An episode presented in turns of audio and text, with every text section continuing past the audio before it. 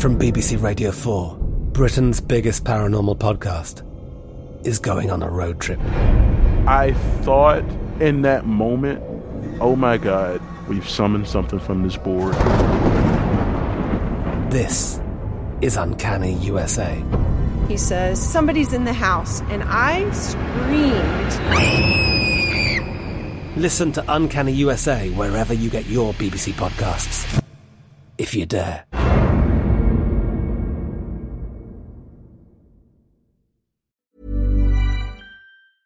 Hi everyone, welcome to Dan Snow's History Hit. Thanks to everyone who listened to the brilliant Frank McDonough on Hitler this weekend. It's I think it's on course to becoming our most listened to ever podcast. Frank McDonough talks about the war years, Hitler's leadership and descent into utter madness, genocide, and chaos. We got wonderful readings exclusively from Frank McDonough's new book, read out by Paul McGann. So lots of people have been enjoying that. Thank you very much for all the feedback. This episode also features someone who's been on the podcast many times, Mike Loades, brilliant writer, TV presenter, broadcaster. Many of you will know him as one of the world's leading experts on medieval weaponry or weaponry generally. He's he's shot, fired, swung, clubbed, pierced, lots of different things with lots of different weapons. He's an absolute legend, but this time he's you can tell it's a bit of a passion project. This one. This time we're, we're going to talk about the history of dogs, man's best friend, and how they have evolved, how they've been pushed in certain evolutionary directions by humans for certain purposes hunting, guarding, warning, rescue, all sorts of other amazing, amazing things that dogs are good at. This is a fascinating podcast. If you want to come and see uh, a recording of this podcast live, we've just released tickets to 2021's live shows. If you go to historyhit.com slash tour, you can come and watch us in one of the UK's major cities. If you don't want to do anything live, if you quite like staying in your house and you, you're glad you don't have to go out anymore, then we got that covered too. Because you just go to historyhit.tv, use the code POD1, POD1, and you will get a month for free. And Until next month, there's one pound euro dollar of History Hit TV. It's like the Netflix for history, the world's best history channel. We're advancing all fronts here, folks. But in the meantime, everyone, here is Mike Loades. Enjoy.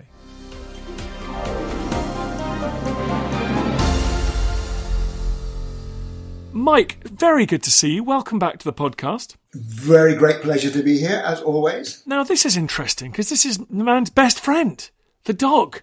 For how long have we been using dogs? Ah, well, you will know as an author of books that the biggest nightmare one has is that just as you publish it, somebody finds some new bit of archaeological evidence that changes what you've written. And it happened the week my book came out. They pushed back the date for the earliest dogs. It doesn't really affect my book, but it, it was slightly annoying. Well, no, it wasn't annoying. It's exciting. It's thrilling. New knowledge is always thrilling, and that's what we're here for. So, my book is not about the evolution of dogs. It, it, it's something else, which we'll come to. But in the introduction, I do give a little potted history of how dogs evolved via a proto dog.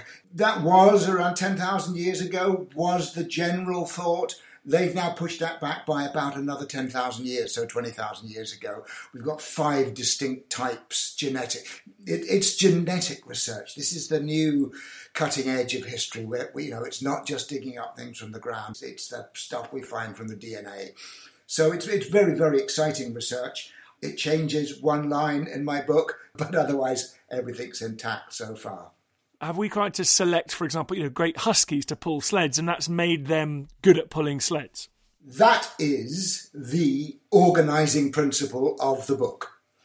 So we start with the premise that genetically all dogs are wolves. There is a Frankenstein element here, to the extent that these breeds do not exist naturally.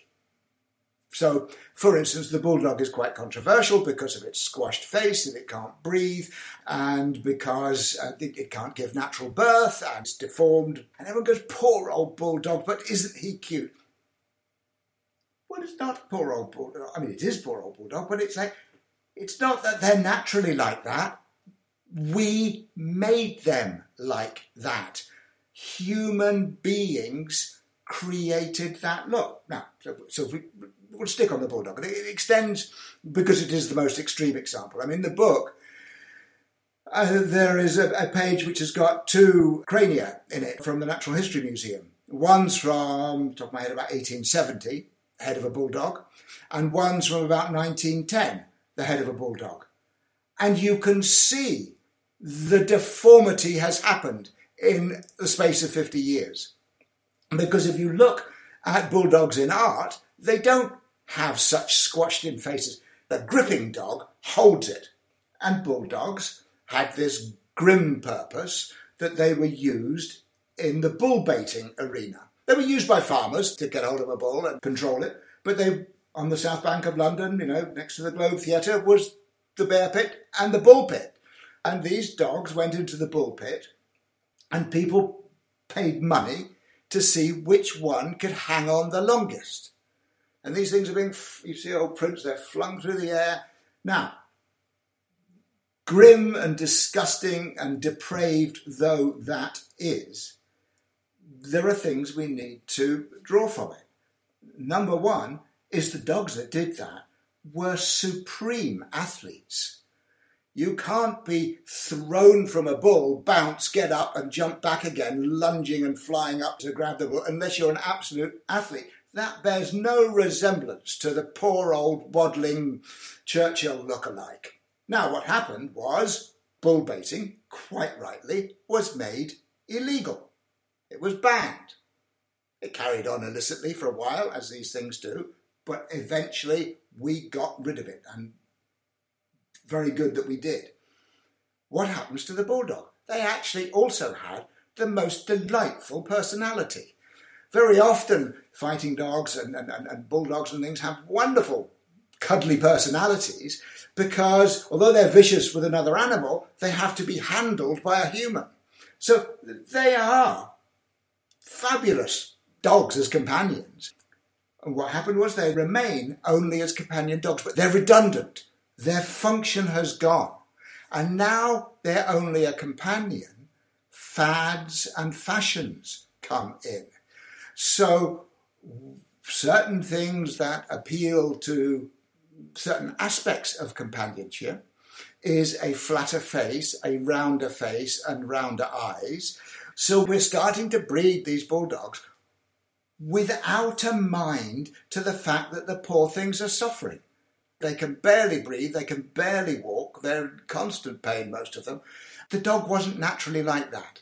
Human beings made it like that. And it's the same with overlong backs of Dachshunds, it's the same with German Shepherd dogs with their overly slanting haunches to make them look as if they're just about to spring into a flying leap onto an attacker. Well, the, but the poor dog is in pain in its hips because it hasn't been bred with the right kind of top line. So there is a message but that isn't the spine of the book. The spine of the book is the adventures and a celebration of this extraordinary collaboration with dogs. In the book, you go on a sort of adventure really through huskies and hunting and retrieving all these things. Give me some of the more uh, remarkable codependent relationships we have with dogs that you've discovered as you've travelled the world? Everybody knows herding dogs. Everybody's seen one man and his dog. Everybody knows what border collies do, etc. But actually, there's there's a whole range of different types of sheepdog. Some do it by barking, some by barging, some by nipping. The border collie does it by eye. But for cattle droving, there's the surprise for some people. They use a dog called a heeler, which nips at the heels of the cattle, and as the cattle kick back, it ducks and the heel flies over its head. They're called nip and duck dogs. Well, in fact, that's the corgi. So the corgis were the drover's dog. Another type of shepherding dog is the livestock guardians. Now, we don't encounter them in England. We consider dangerous dogs, who nobody knows much about them. We know about the Pyrenean mountain dog, we have that in England as a pet, but generally we don't have the livestock guardians like the Kangal, the Anatolian shepherd dog, which I went to meet. But they use them in America because they have real predators. They have, in some parts, wolves, but they certainly have coyotes. So you do need a fierce dog that will live out on the hill and look after its goats or its sheep or whatever it's looking after. The way they do this is they introduce the pup at eight weeks old to the species it's going to look after. In Kazakhstan, they recently unveiled a garish gold statue of an Alabai, which is a type of flock guardian, and it's the national dog, very ferocious dogs, but you need it out in the steppes of Central Asia. So these Anatolian dogs, the ones I went to visit, the sperm from the male dog had been sent to Namibia, where it is used to protect the cheetah. 98% of the world's cheetah population is in Namibia, and they are an endangered species because the small stock farmers with six goats or three sheep or whatever poison, trap, and shoot the cheetahs because they prey on their herds. There is a charity that gives these flock guardian dogs to the farmers, and predation rates are cut 80 90%. So no cheetahs get harmed in the process. They don't need to come near the sheep. The dog deters them, and the farmers now no longer need to trap, shoot, and poison them. There's an endangered penguin on an island just off New Zealand because there's an invasive species of fox that's not indigenous to the island, but it's an uninhabited island. They stuck some Maremmas, which are the Italian flock guardian dog, on that island, and those dogs look after the penguins and have saved them from being extinct. We can't let these dogs die out. They are as valuable and potentially valuable for future uses we haven't yet dreamed of as the diversity of the natural world. Sled dogs, you mentioned, is obvious. Hauling is a big thing. That was a thrill. I went to Alaska and I was able to tell stories of the Klondike gold rush, able to tell stories of the old trappers. And, and, and so, again, dogs took me into historical tales and into historical people. The Belgian army in World War One used these mastiffs as machine gun dogs. So they had these Belgian Mastiffs, which is now an extinct breed, and the Belgian army cottoned on to the fact that they would be good for pulling the Maxim gun on a two wheel rig and ammunition carts, etc. And in the low, sandy coastal areas, this had the advantage, with the German advance, that they could send a spotter up to the dunes who could have a look, and if he saw an enemy, then he could whistle and the dogs would run up with the machine gun, silent, low, so they can't be seen in flat country above the dunes or tall grasses or a field, rubber tired, being pulled by dogs, no noise, not like being pulled by a horse at all. And they would bring the machine gun up to the person, unshackle the dog, dog would go back, they would use the machine gun, and there's wonderful archive images of the Belgian army on the march with hundreds of these machine gun dogs. Talked about hunting and retrieving. Are there many dogs helped humans in that department? I was very aware when writing it that hunting is a very polarizing issue. And I wanted to find a way to handle that because I think the stories of the dogs are interesting. The context of cultural history is interesting. The context of social history is interesting. And so half the breeds from herding to livestock, sled dogs, cart dogs, carriage dogs, Dalmatians and the Grand Tour following carriages, are non hunting. But so many game finders, sight hounds, scent hounds, mastiffs, terriers are hunting breeds. So what I did, there was no hunting activity that I couldn't either substitute or simulate. And so that is what I did. So when I went to the desert in Jordan, to the wonderful Wadi Rum desert where Lawrence of Arabia was filmed, one of the most romantic landscapes in the world, to look at sight hounds, we drove out into the desert and met some Bedouin by a predetermined rock with their Saluki. And the Saluki is one of the oldest breeds. From 3000 BC, there is a mummified Saluki in the Cairo Museum. It looks almost identical to the Salukis we have today. Salukis are also interesting because they are the only dog that is given value in Islam. In Islam, most dogs are considered unclean, except for the Saluki, which is a holy dog, was actually blessed and sanctioned in the Quran. So there's a whole cultural world there that becomes immediately fascinating. Now, hunting gazelle is illegal in Jordan, so we were never going to do that anyway. But what these dogs were originally for was for hunting gazelle. And the way they did it was you would ride out into the desert on a camel with the saluki on your lap in order to, so it's, you know, because you might be riding for three or four days before you find a gazelle. So you don't want to tire the dog out. So you'd have the saluki on your lap and you would carry a falcon, which is really your spotter plane. And you sort of get out there and fly your falcon. And these falcons were trained to dive bomb gazelles because they would feed them bits of gazelle. But of course, a falcon can't take a gazelle. But the dog, a sighthound dog, could see that little speck drop from the sky, jump off the camel, give chase, and you'd gallop after him. Well, I wanted to simulate all that. Wonderful to hear your enthusiasm for all these things. What is the book called? The book is called Dogs Working Origins and Traditional Tasks. It's about dogs, but it sounds like it's about us as well. It's every bit as much about us as it is about dogs. Absolutely. It's about that symbiotic relationship. It's our story. Oh, Mike, you're an absolute hero. Thank you very much for coming on the podcast. Thank you, Dan.